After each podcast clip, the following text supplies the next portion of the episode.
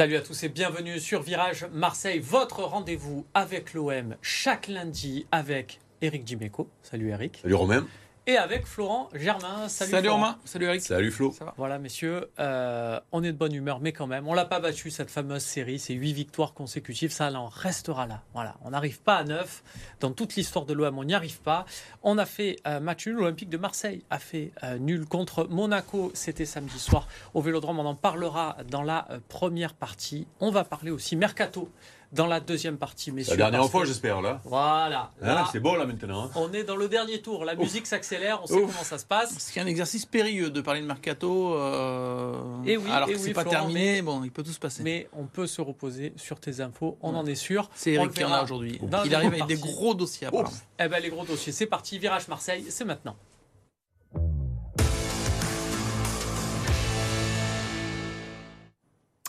Et oui, pas de neuvième victoire consécutive, mais quand même un nul. Voilà, des fois on le dit, hein, quand on ne peut pas gagner, il faut savoir ne pas perdre.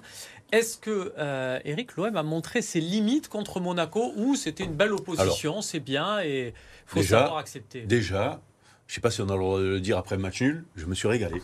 Eh ben oui. Je me suis régalé. Tu répètes la même chose chaque Mais non, mais, mais non, mais attends. C'est pénible à la fin. L'essence, non, mais l'essence même du football, malgré Mm. tout, c'est de se mettre devant un spectacle. C'est un spectacle. Alors, c'est un sport de haut niveau. euh, Il y, a des- il y a des gens qui jouent euh, leur carrière. euh, euh, mais nous, simples téléspectateurs, spectateurs, euh, euh, euh, on aime avoir des émotions. Alors, on a un match de foot. Moi, je me suis régalé. Je me suis régalé parce que j'ai vu une équipe de Monaco très forte en première mi-temps, qui nous a bougé, qui nous a bien bougé. Et j'ai vu surtout une équipe de l'OM inquiétante en première mi-temps, où on se disait comment ils vont se sortir de ce piège-là? Parce que c'était un piège, hein, vu le, la, la série de victoires et la série de matchs à domicile. Et c'est jamais évident de gagner euh, autant de fois de suite à domicile. C'est pour ça que ce, match- ce match-là a été piège. Euh, Monaco a été à un niveau, je les espérais pas à ce fait, je les espérais pas, je les voyais pas à ce niveau-là. Euh, et j'étais très inquiet. Et quand je vois la réaction de l'OM en deuxième mi-temps, le changement tec- tactique qui a été fait, la performance d'Alexis et, de, et, de, et, et même collective, euh, plus euh, le, petit, euh, le petit fait de match qu'il y a à la fin de. de- de- On va- on va qui- en qui- parler, euh, oui, on on va parler. va, on va en parler. Et bien voilà, j'ai passé une super soirée. euh, et, et- et ça, dans un stade merveilleux, encore une fois, avec 65 000 personnes qui ont dû se régaler elles aussi, parce qu'elles ont eu peur en première mi-temps comme nous tous, et, euh, et, et- et voir ce qu'ils ont fait. La, la, Les mecs, euh, ils sortent de ces matchs-là, chiffons les mecs. C'est-à-dire, il n'y en a pas un qui marche. hein. Il n'y en a pas un qui marche dans cette équipe-là. J'ai regardé un match hier soir de, haut niveau euh, euh, avec nos adversaires préférés. Voilà, il y en a qui marchent. Là, j'en vois pas un qui marche. Voilà, donc je me suis régalé. Et après, on peut parler du fond de, de ce match-là, sans problème.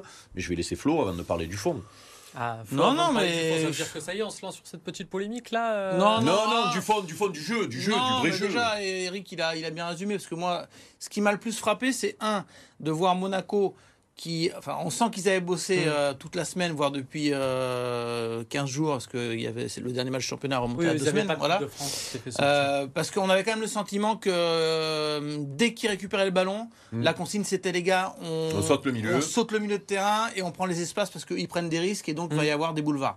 Et en fait c'était criant, ça se voyait que euh, j'en voyais notamment Diata ou Caio Henrique, dès la récupération du ballon, ils regardaient même plus où, où- où se situait la balle, mais ils tapaient un sprint de 30-40 mètres euh, tout droit Mm. pour être en supériorité numérique. C'est donc tactiquement.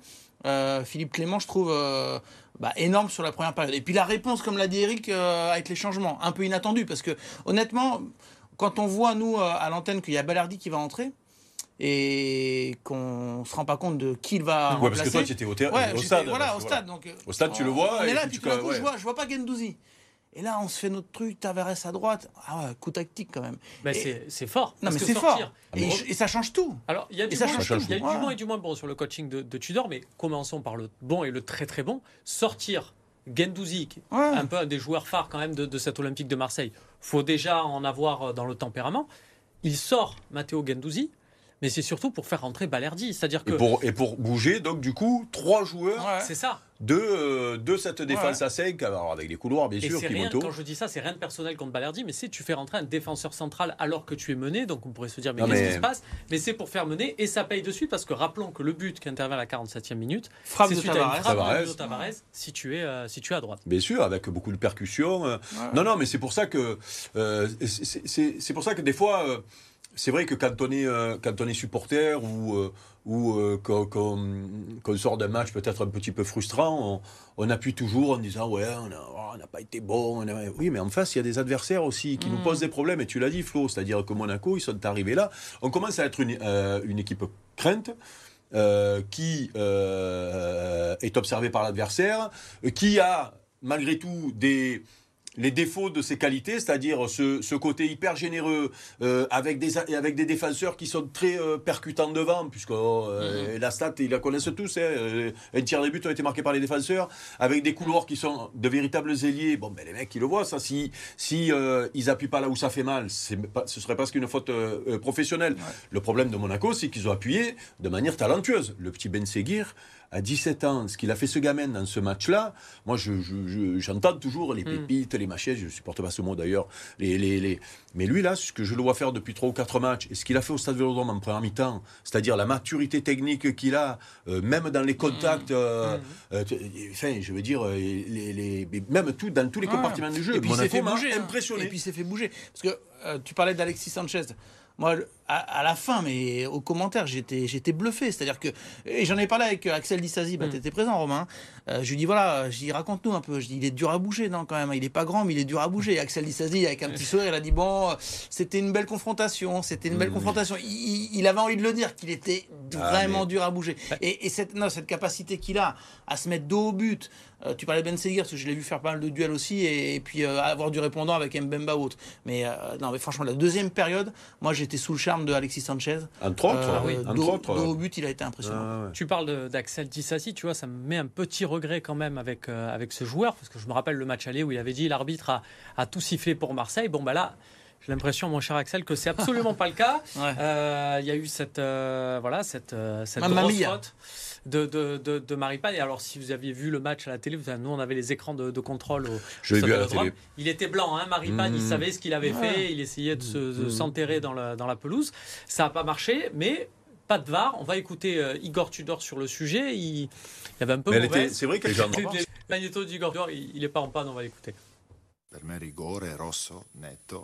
Pour moi, c'est penalty et rouge, sans hésitation. Honnêtement, depuis l'introduction de la VAR, c'est la plus grande erreur que j'ai vue dans le foot. Alors évidemment, ce n'est pas acceptable, mais c'est surtout inexplicable.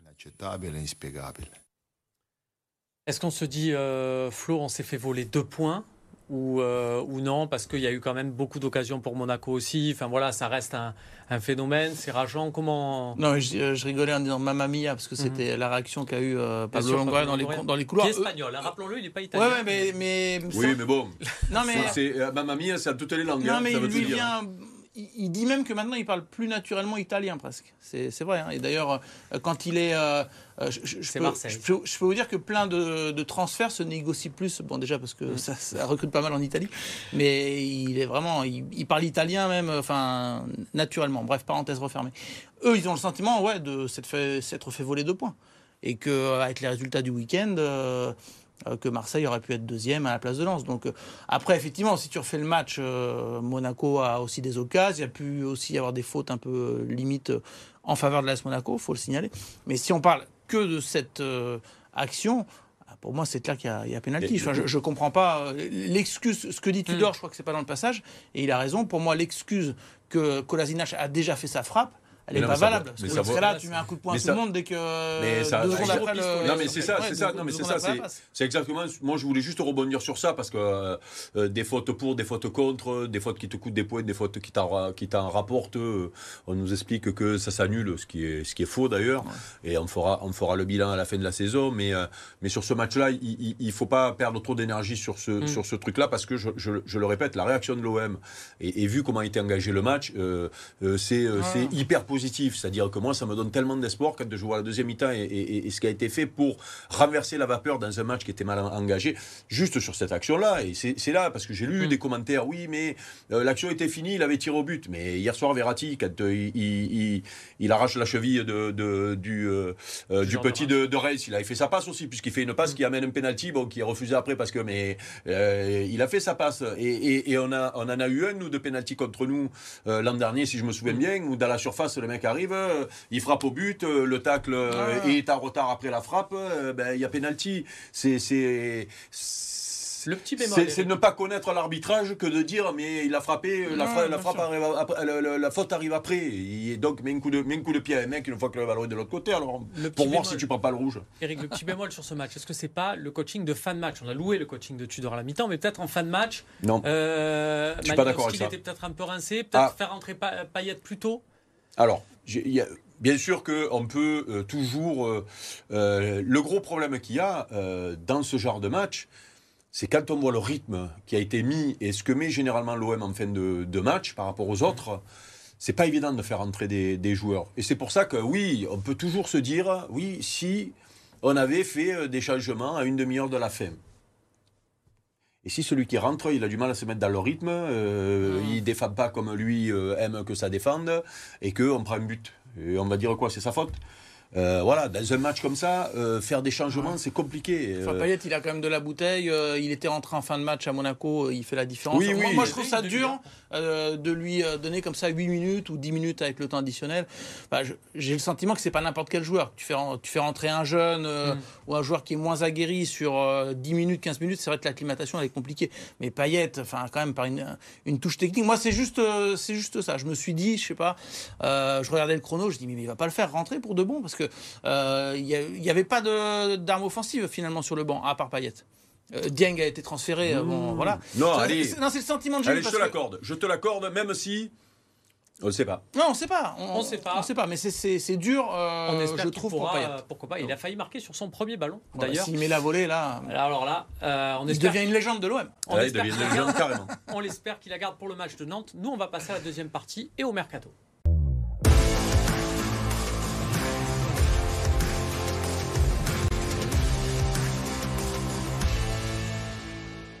De retour sur le plateau de Virage Marseille pour parler mercato, je vous ai promis. Messieurs, je vous rassure, voilà, on se fait un point mercato là tout le mois de janvier. Là, c'est le dernier, mais voilà, je sais que Eric surtout est un grand adepte de Mario Kart. Je le disais en intro, c'est un peu le, le dernier tour là, la musique s'accélère, il faut se mettre un peu et c'est généralement dans ces moments-là qu'on fait un peu n'importe quoi. Donc, euh, Florent, je me tourne vers toi. Mm. Quelles sont les, les bananes, les carapaces vertes, les carapaces rouges? Comment ça va se passer là? Euh, On nous parle beaucoup de Vitinha, qui serait le, le plan, euh, le plan d'attaque après l'échec de, Je de me Terem méfie des homonymes maintenant, hein, depuis Ouais. Luis Suarez. hein. Alors, Eric, je, vais- je vais te le refaire. Il y avait Adriano. Oui, aussi. aussi. Ah, il faut se méfier. À ton époque, ouais. C'était pas toi. Dirigeant, ouais, je sais. Non, écoute, euh, bah, ce qui est un peu délicat, c'est que tout peut s'accélérer là. Donc, euh, euh, je vais dater les choses Hmm. du coup pour qu'on soit clair. Euh, dimanche, moi j'ai échangé aussi avec les dirigeants de, de l'OM. Et on me niait pas, je vais le dire comme ça, Hmm. parce qu'il faut pas croire qu'on nous raconte Mm. tout ce qui se passe. hein. Enfin, faut, faut être clair, il y a quand même des enjeux importants. Donc, euh, en gros, déjà quand on te met pas dans le mur, c'est bien. C'est-à-dire qu'on te dit plus ou moins, ouais, ça c'est une vraie piste, ça c'est une fausse piste. Moi, j'avais le sentiment, hier en parlant avec les dirigeants de l'OM, donc dimanche, euh, que Vitinha c'était leur priorité, qu'ils allaient faire une offre euh, quand même à minimum 20 millions d'euros, parce qu'il a une clause libératoire à 30 millions, c'est pas rien. hein. Euh, On va voir c'est- sa fiche, ouais. c'est l- quand même l'un des bons buteurs, euh, et puis jeune, 22 ans, euh, du championnat portugais, donc à Braga, qui a un profil qui correspond parce que l'OM veut un attaquant, si possible plutôt jeune, sinon ce serait une solution Mm. de dépannage en prêt ou quoi que ce soit, mais ça, il préfère miser sur l'avenir. Après, voilà, les derniers échos, là, au moment où on se parle, c'était que c'était pas un dossier si facile que ça. Euh, donc, est-ce que euh, c'est trop tard? Euh, Est-ce que d'ici mardi soir, ça peut être géré? Bah, écoute, là, il y a un petit point d'interrogation pour dire la vérité. Eric, euh, dans le profil, parce que euh, je vais pas, moi, j'ai pas regardé les matchs de Braga. hein, je, je Voilà, c'est pour ça euh, que- avec vous. Mais dans le profil, c'est un mec qui, quand il a joué cette saison en Europa League, il a marqué à chaque fois. Quand il a joué euh, en championnat, il marque. Diras, la dernière fois qu'on a pris un attaquant au Portugal en se disant il marque en Coupe d'Europe, Ah c'est bon signe. Bon, il était d'origine grecque. Oui. hein, voilà. Mais Non, il est mais un moi- peu plus vieux. Bon, Non, moi, je, moi parler de, de joueurs que j'ai jamais vu jouer ou que j'ai vu deux fois, euh, ça m'intéresse pas. Voilà. Euh, en tout cas, alors. euh, voilà, Il on sait, que l'OM, on sait que l'OM a besoin d'un attaquant. Euh, on sait que l'OM. euh, Là, la tournure préf- des événements, par rapport à tout ce que tu nous as dit sur le mois de janvier, tu dois être content. Parce que là, Oui, du oui. coup, l'OM va recruter un vrai attaquant qui va pouvoir Enfin, ils vont avoir une- essayer en tout cas. Ouais, essayer, normalement et avoir une place de numéro 1 bis. Parce que il y a Alexis Sanchez, mais il y a aussi la possibilité de se dire ce joueur-là, et c'est d'ailleurs le, le discours qui avait été servi à, à Terem Moffi, il y a aussi la possibilité de se dire cet attaquant-là va jouer en pointe et Alexis Sanchez sera cran plus bas. Non, non, mais mm, bien sûr que euh, moi j'ai envie de voir arriver un avant-centre. Euh, L'OM, du coup, euh, a envie de, de- de faire venir ce, ce genre de, mm, ça, c'est la bonne nouvelle. On sait qu'ils veulent prendre un, un jeune joueur, donc il a l'air de correspondre. Euh, Et puis il y a après, le budget aussi. Parce après, que, voilà. Après, eh ben, écoute, on va faire confiance encore une fois à Pablo Longoria. hein, Que je sache, Mm. euh, on n'est pas, on n'est pas déçu de ce qu'il fait ces derniers temps et notamment cette saison. Euh, même s'il y a eu des ratés, euh, puisque on parle de Luis Suarez, de, de, de, de petits Touré. il y, y en a eu, mais il n'empêche que, voilà, l'équipe, que ce soit le choix de l'entraîneur ou de certains joueurs sur le terrain, et notamment Alexis qui nous a tous enchantés euh, euh, samedi soir, euh, il ne s'est pas trompé, donc on va lui faire confiance. Et puis on le jugera avec le maillot de l'OM, parce qu'il y en a qui arrivaient avec un Bien CV sûr. de folie, et puis ils passaient à, la tra- à travers aussi. Donc, Il était tellement fort, je fais une parenthèse face au but, euh, enfin, dos au but samedi, que des fois je me demande même s'il n'est pas en train de trouver euh, sa place à la pointe de cette attaque euh, olympienne. Et est-ce que. Des fois, je me dis, c'est bien d'avoir un attaquant, mais est-ce que c'est pas mieux d'avoir un attaquant de complément plutôt que quelqu'un qui va Mais- venir te modifier euh, tout le système offensif de l'OM ouais, d'après moi, il va être C'est en peut-être un peu concurrence, naïf, euh, mais celui voilà. qui va arriver. C'est peu comme le ça, tour ouais. de force qu'arrivent à faire les, les dirigeants là de l'OM sur ce mercato? On va voir la, la tendance que ça prend avec des, le, le- le- le petit euh, récap des arrivées et des départs. Je vous dis ça parce que l'OM est éliminé de Coupe d'Europe et on a réussi à réduire l'effectif, à jouer sur la Mm. polyvalence d'un Kolasinac qui peut être sur l'aile, qui peut être dans l'axe. D'un, regardez, euh, au niveau des arrivées, on se dirige peut-être vers trois arrivées avec Malinowski, Unai et Vitinha.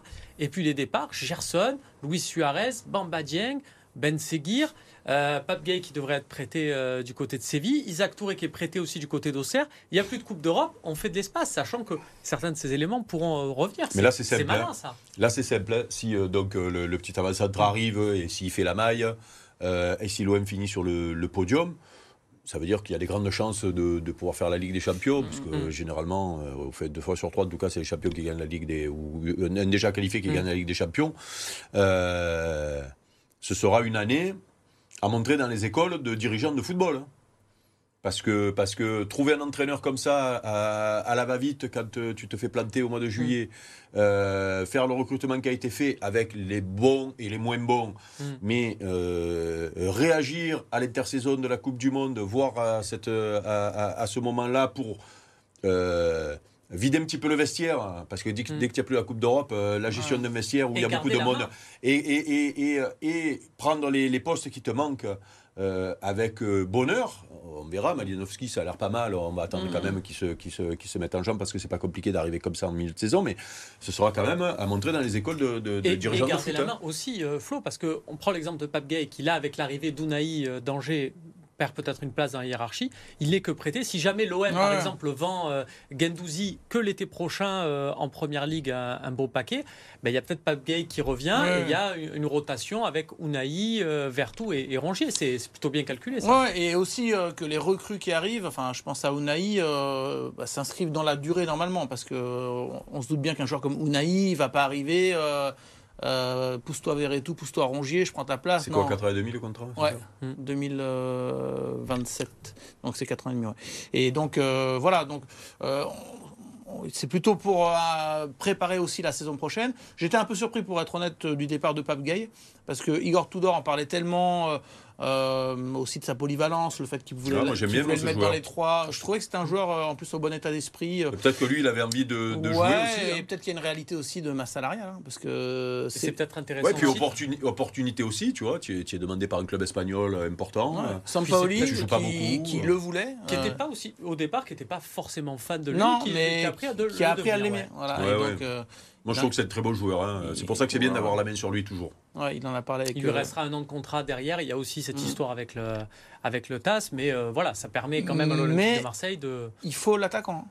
Parce que je suis désolé, mais samedi soir, on a quand même vu, quand on regardait le banc de touche, que bah, derrière Alexis Sanchez, c'est le grand néant. Ouais, parce qu'il y a Euh, des fois, euh, peut-être que, il y a des fois, peut-être que tu vas être obligé de finir avec deux attaquants aussi. hein. hein. Ouais. Tu peux mettre un attaquant aux côtés d'Alexis aussi. hein. Ouais, c'est le- pas interdit. Il, hein. le fait très peu. Il le Mais fait très peu, non, mais, mais, qui est- ça qui peut arriver quand. euh, voilà. Et puis Alexis Sanchez, euh, enfin.